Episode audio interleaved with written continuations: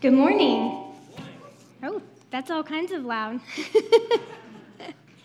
okay, can everybody hear me? Yes. All right. We are in week three of a sermon series called I've Done That. And so far, you've heard from Pastor Seth and Pastor Ty about different things that they've done and how those have impacted their lives and their ministry journeys. And I'm super excited that I'm here and I'm able to share a little bit of my heart with you guys this morning as well. We are also four weeks into a brand new year. January is one of my favorite months of the year, not because I like the cold. I do not like the cold. but I do like January because it's fresh and it's new, and there's a sense of hope and excitement for the new year to come. And it's during this time that many of us make New Year's resolutions or goals of some sort that we hope to achieve throughout the year. Um, oftentimes, these are based on shortcomings or regrets that we have from the previous year or years. And um, I mean, we all have those, right? And this isn't a bad thing, but the hope that we have for today and every day is that God is making all things new all of the time. And God doesn't wait for a new year to start or a new season of life. He'll make everything new for you right now. This is any day for anyone who chooses to seek him and follow him. Around 2,000 years ago, he sent his son down here to earth to usher in a new era of life for us. It is through the life, death, and resurrection of Jesus Christ that we are able to be made whole and made well and have a new life here on earth. And this is not something that we can do for ourselves, but rather that's something that God will do in us and through us if we just choose to follow Him, believe and accept, and just let Jesus be the author of the rest of our story. And one thing that I really love about this new journey is that our old story is not for waste. God can still take all of those things and use them for His glory and to further his kingdom today. The good news brings about the power of God in our past mistakes when we're willing to just own them and say, I've done that. Will you guys pray with me this morning? Lord, we thank you so much for this day. We thank you for everything that you're doing with it. And we pray that you would please just come here and be with us. Just be present with us, Lord. Help us to feel you with us today. And I pray that you would please just guide me, guide my words, steady my voice, and calm my racing heart, and help me to just share with your people the message that you've laid on my heart this morning. We thank you for this day, and we pray all things through your Son's name. Amen. All right, so it was around this time, January, six years ago, that my husband Christopher and I were expecting our first daughter, little Chloe. And um, she had always measured kind of small. We'd had a few sonograms up until this point, but it wasn't something of concern. But when we went in in January and they did a scan, they noticed that she was growing, but not as much as she had been. She started falling behind on the growth scales. So they were a little nervous, and they sent us over to a, um, a specialist office to have her evaluated just to make sure that everything was okay. And while we were there, I was diagnosed with IUGR, which is intrauterine growth restriction. Basically, what they believed was that Chloe was not growing as quickly inside of me as she would when she came outside of me. So, their recommendation was that we not let her go all the way to 40 weeks, but that we induce and get her out early so that she could get a jump on this, this growth thing. I can't tell you the fear and anxiety that this caused in me. I was worried for her health and her safety. And I felt like a failure because surely if she wasn't growing in there the way she was supposed to be, that had to be my fault. I wasn't sure what I was doing, but I was sure it was my fault. But we had this midwife who very adamantly and vocally disagreed with this diagnosis. She kept saying, You're small. You are a small person. and your husband has a shorter stature too. So there's nothing wrong with your baby. She's just going to be small because you are small. so her recommendation was that we leave that baby alone and just let her make her debut when she was ready. So while we were pondering what we should do about when she should be born, we also had to decide where she should be born. We had two choices. We could pick OSF, which had a great, fantastic, state of the art facility with a fully equipped NICU in case something were to happen. Or we could pick the smaller, still good, Proctor Hospital. Um, Proctor's still a wonderful hospital, but they don't deliver nearly as many babies as OSF. And actually, I don't even think they deliver babies now. Um, so it was an option too. So we were left to ponder and try to decide when we wanted to have this little girl and where. But before I tell you what we decided, I want to read our scripture passage for this morning. It's from Jeremiah chapter 2. I'm going to read to you verses 1 through 13 from the New Living Translation. Now, this is a book in the Old Testament, and this is when the prophet Jeremiah was speaking to the kingdom of Israel, God's chosen people. Jeremiah says to them, The Lord gave me another message. He said, Go and shout this message to Jerusalem. This is what the Lord says I remember how eager you were to please me as a young bride long ago, how you loved me and you followed me, even through the barren wilderness. In those days, Israel was holy to the Lord, the first of his children. All who harmed his people were declared guilty, and disaster fell upon them. I, the Lord, have spoken. Listen to the word of the Lord, people of Jacob, all you families of Israel. This is what the Lord says What did your ancestors find wrong with me that led them to stray so far from me? They worshiped worthless idols only to become worthless themselves. They did not ask, where is the Lord who brought us safely from Egypt and led us through the barren wilderness, a land of desert and pits, a land of drought and death, where no one even travels? And when I brought you into a fruitful land to enjoy its bounty and goodness, you defiled my land and corrupted the possession that I had promised you. The priests did not ask, Where is the Lord? Those who taught my word ignored me. The rulers turned against me. The prophets spoke in the name of Baal, wasting their time on worthless idols. Therefore, I will bring my case against you, says the Lord. I will even bring charges against your children's children for years to come.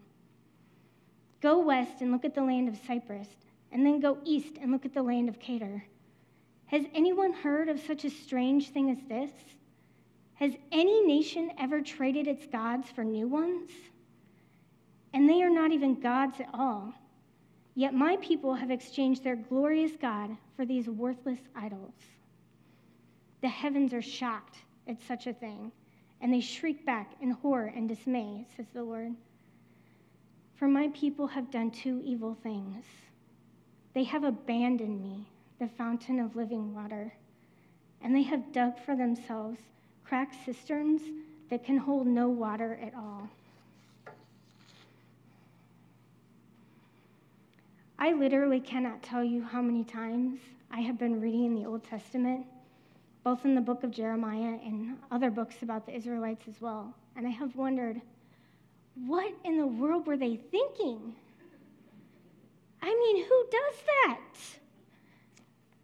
Have you ever known anyone who's wanted something really badly, so they went out in the backyard and built a statue and prayed to the statue for that? No, because that's just silly. That is not something that you do. now, I understand what false idols are, and I'm sure many of us have heard messages or sermons about false idols of some kind. They're everywhere, and they sneak up on you. It can be an athlete or a sport. It could be a movie star or a TV show that you like a little bit too much. It could be a gadget like a phone or a tablet or a computer or something that you just are a little too attached to. It could be a person, like a significant other, or maybe even a child. It can be so many things. And it's so easy for us to, if we're not paying attention, for it to just creep in, and next thing you know, it's kind of taken over your life. And, and you can't let go of this one thing because it means so very much to you. And it's in those times that we have to stop and surrender that and come back to God. I understand idols. I've had idols. But I've never had a statue. Who does that? so, another thing that blows my mind about it is that these are the Israelites. These were like God's chosen people. These were the people who were slaves in Egypt. So God came and set them free. They watched God send plagues on the Egyptians. Then they walked out of there free for the first time in 400 years. And then God parted the Red Sea and they walked through on dry land. Can you imagine walking through the middle of the Illinois River? I mean, that's crazy.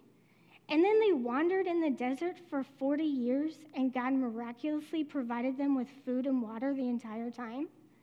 And then they watched, stood and just watched as the walls crumbled around mighty Jericho, and God gave them this beautiful promised land, this absolute paradise. So, what happened here? What were these people doing? Let's pause and unpack it a little bit. So, during the time of Jeremiah, we're talking about just the southern kingdom of Israel. The southern kingdom of Israel was composed of just the tribe of Judah. There were 12 tribes of Jacob, and 11 of the tribes were the northern kingdom, and just one tribe, Judah, made the southern kingdom. So we're only talking about the tribe of Judah. This was around the um, early 600s to late 500s BC when Jeremiah was prophesying to the people. So this was roughly 800 years after the Exodus with Moses. So to put that in perspective for us today, 800 years ago for us right now, the Christian Crusades were happening in Europe and the Middle East. Has everyone heard of the Crusades? Can you tell me anything specific about them? Names, dates, places, things that happened? No, that's just not something that we really talk about today. And it's not that it's not important, because it is, it's just that it happened so very long ago. It was the same thing for the Israelites. It was important, and they did know about it, but back then they relied mostly on word of mouth to get their information. So stories were written down, but most people didn't have the option of just going to the library and reading about it or pulling up Wikipedia and reading about it. If their grandparents and their grandparents weren't telling them about how Moses raised his staff and parted the Red Sea, then they probably didn't really know much about it. They just knew that they used to be slaves and now they weren't. So it's important and valuable, but they weren't talking about it enough. God had instructed the Israelites to pass these stories down because he wanted them to keep them in the forefront of their minds. But this was just something they hadn't followed through with. They started out strong, but like most people, it just kind of tapered off after a while. God told them this because he wanted them to remember where they'd been. He wanted them to remember what they'd gone through and how he'd helped them. This mindset would have helped them stay close to him. But over time, they talked about it less, and then they thought about it less. And then their relationship with God just began to fizzle. And they grew comfortable because they were the mighty tribe of Judah, the last of the 12 tribes standing. And they had Jerusalem, the capital city, and the heart of their nation, and the temple of King Solomon. Now, around this time again, about a hundred years ago, Assyrian invaders had swept in and had wiped out the entire northern kingdom of Israel. They had wiped out 11 out of the 12 tribes of Jacob. So what was left was just Judah. Then they came down and attacked the city of Jerusalem as well in the southern kingdom. But the southern kingdom wasn't having any of that, so they sent them packing. So they left empty handed, and the southern kingdom of Israel stood firm. So these people felt invincible. They were the last tribe of Jacob. They had this big, special capital city. They had the house of God in their midst with the Ark of the Covenant. What could happen to them? They'd never been defeated before. So when Jeremiah comes on the scene, talking this doom and gloom and turn from your ways and go back to God, they scoffed at him. They knew what they were doing. They had this. They were fine. They were comfortable and they were confident. They didn't need God for that. And plus, God dwelled with them in the temple. I mean, they had the Ark of the Covenant. Why would God allow someone to come in and destroy where he lived? They were safe, right? Have you ever grown so comfortable with something that you just kind of stopped thinking about it? Have you ever thought to yourself, I've got this, only to realize later on that you really didn't? I've done that. So, my Grammy was a fantastic baker. She taught me everything that she knows about baking, and I love baking now because of all the time that I spent baking with her. And I made chocolate chip cookies with her so many times that I had the recipe memorized when I was a young child. I knew how to make those cookies, and we made them often. And then I went off to college, and there was a couple year period where I wasn't able to bake anything because I lived in the dorms, and that's just not really an option. So I just didn't bake for a while. And then when I got my first apartment finally, I excitedly went in and decided that I would bake some chocolate chip cookies. Now, as an apartment warming gift, my Grammy had written out this recipe for me, along with a bunch of other recipes, and tucked them in a nice new little recipe box. And she had given it to me as a gift. And it was sitting in my kitchen cabinet. But you know what? I made these cookies so many times, I didn't need that recipe. And you guys, I made those cookies and they smelled fantastic. I was excited about these cookies. I pulled open that oven and I went to get them out, and I found a runny mess all over the cookie sheet because I didn't put the eggs in. I hadn't made cookies in so long that I was out of practice. I was so confident that I had this that I didn't stop and look at the recipe that was right there in my cabinet. So I didn't end up with any cookies. Have you ever noticed that if we don't read our Bibles for a while, the desire to do so starts to dwindle? Or if you miss a few weeks of church in a row, you start to feel like maybe it's not that important that you go, anyways. And then, next thing you know, your attitude and your mindset, it just starts to shift. And you find yourself thinking and doing things that you know you probably shouldn't and aren't the best for you. And the next thing you know, you're spending more time around people who aren't godly, who don't have the values and morals that you have. And since you're hanging around them and you're not that close to God, you kind of start to wander more towards them and what they're thinking and doing. I've done that too.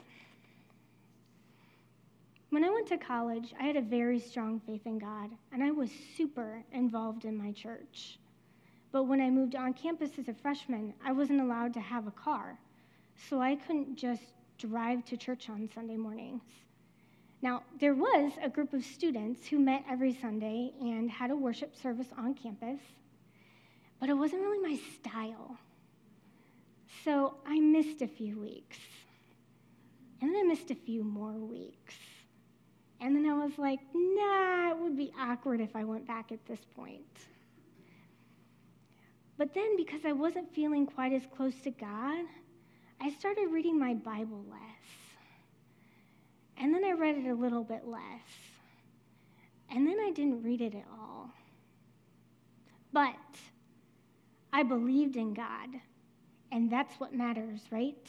That's all that matters. As long as you believe in God, it's fine. Except that I started hanging around a bunch of friends who didn't believe in God and who had different morals and values. And next thing I knew, I was thinking and acting and behaving the way that they were. It's because relationship matters.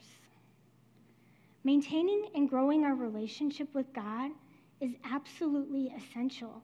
If we are not spending time in the scriptures, spending time in our Bibles reading, if we're not spending time thanking God and worshiping Him, if we're not spending time going to church so that we can be with other believers and learn more about God, it's just not quite good enough.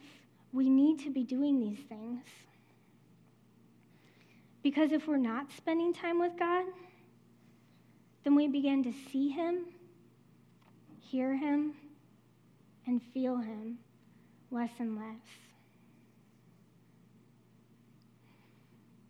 This is the position that the Israelites found themselves in. They were not sharing the stories of what God had done for them over the years.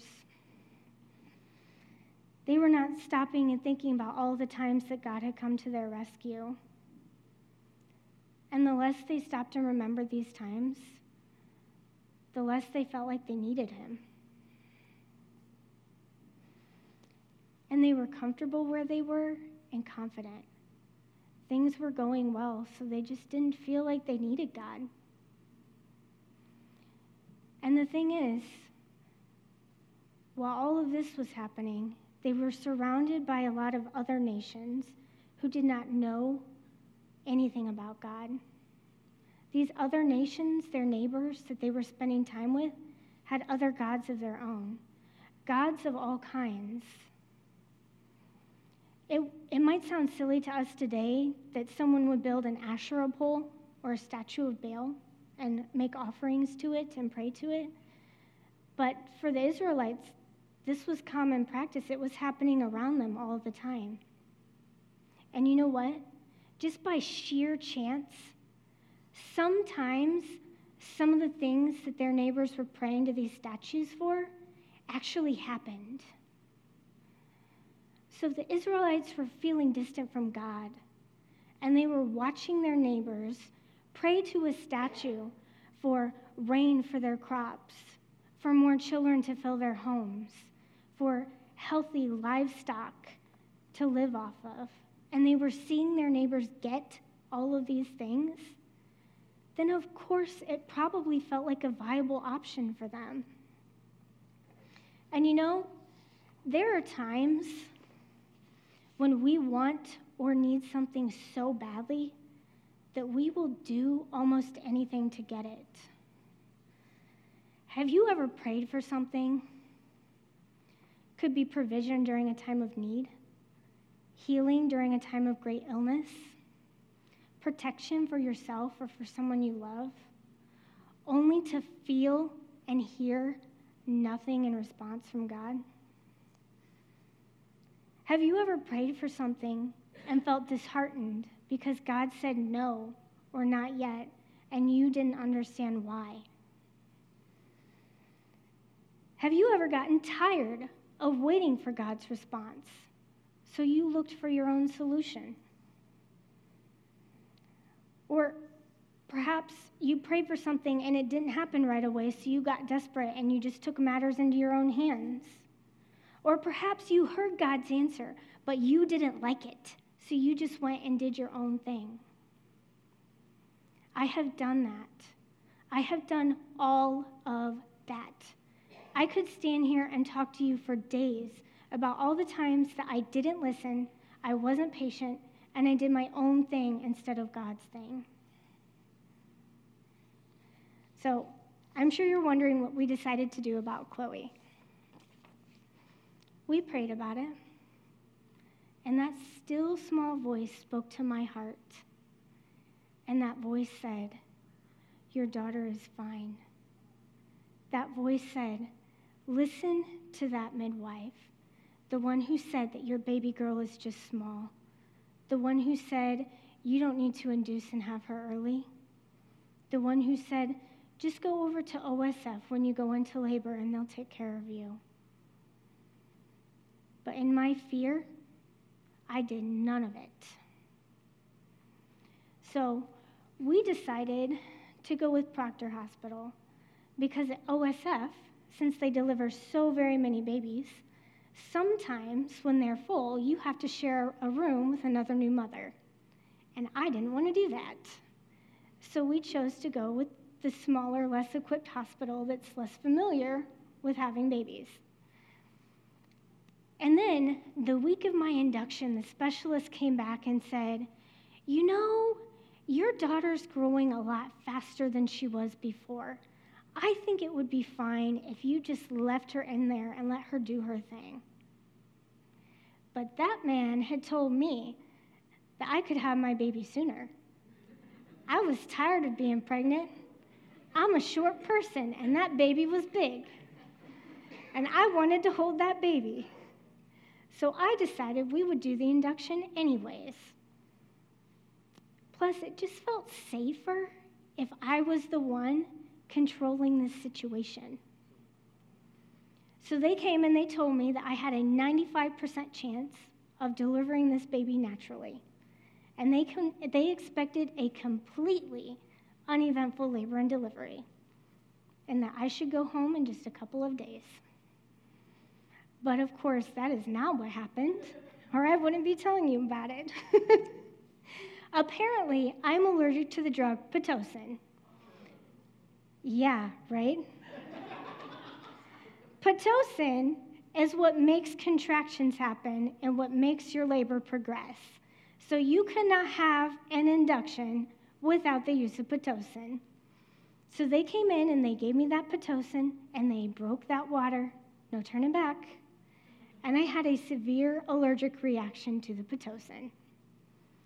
And because I had chosen to have Chloe at Tiny Little Proctor, and they had never seen this before, because who's allergic to Pitocin? They didn't know what to do. So I had an emergency C section. And I was so sick during all of it that I didn't even get to see or hold my little girl for several hours until they were able to stabilize me and get things back under control. It was nightmarish and traumatic, and it did not need to be. Because if I had listened to God when He said, Your baby is fine, leave her be, then none of this would have happened. And because of this decision I made, two years later, I endured another traumatic labor and delivery and ended up having three more surgeries as a result of that, all stemming back from this one little decision where I wanted to be in control. And of course, Chloe came out fine. I think they'll throw a picture up here in a second.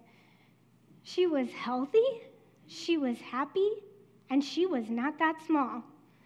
It was, it was funny standing there listening to the doctors as they pulled her out of me go, Oh, this baby's not malnourished. She's real chubby. yes, I know. I felt her in there. So, you know what? I can't really judge those Israelites for the things that they did so long ago. I can't stand here and wonder what they were thinking and why they were trying to be the ones in control. Because, you guys, I've done that. It is by embracing and remembering the things of the past that we are able to learn, to grow, and to help others. And the things that happen to us are not just mistakes or bad luck or random unfortunate events. They are ministry opportunities for us and for others. Because I had that C section, I have intimate knowledge of what families who go through C sections are thinking and feeling. And I am able to walk with them through that time because it's not easy. Because we had that scare and we thought that there was something wrong with our little girl, I'm more equipped to sit with families who have sick children. Because I have charged ahead and ignored God and taken my own path instead of His, I'm able to walk with other people who've done the same thing and help them realize that it's going to be okay. We just have to make changes for next time. Friends, nothing needs to be wasted. God can use you and your experiences to help someone else. I'm going to invite the band to come back up. In just a minute here, we are going to have a chance to um, participate in communion together. This is a time of remembering, remembering what Jesus did for us, remembering how much God loves us. And here at Reachway, we practice open communion. You do not need to be a member or a regular attender to come and participate. You also don't need to participate in communion if it's not something that you're comfortable doing this morning. No one's going to look at you funny or wonder what's wrong with you. It's totally okay if you just stay in your seat. But while we're doing this, I want you to join me today in remembering a few things. Remember where you've been. Remember what you've experienced. And remember how you've learned and how you've grown. And then I want you to dream with me. Dream about all the ways that you can help someone else by sharing your story. Will you pray with me?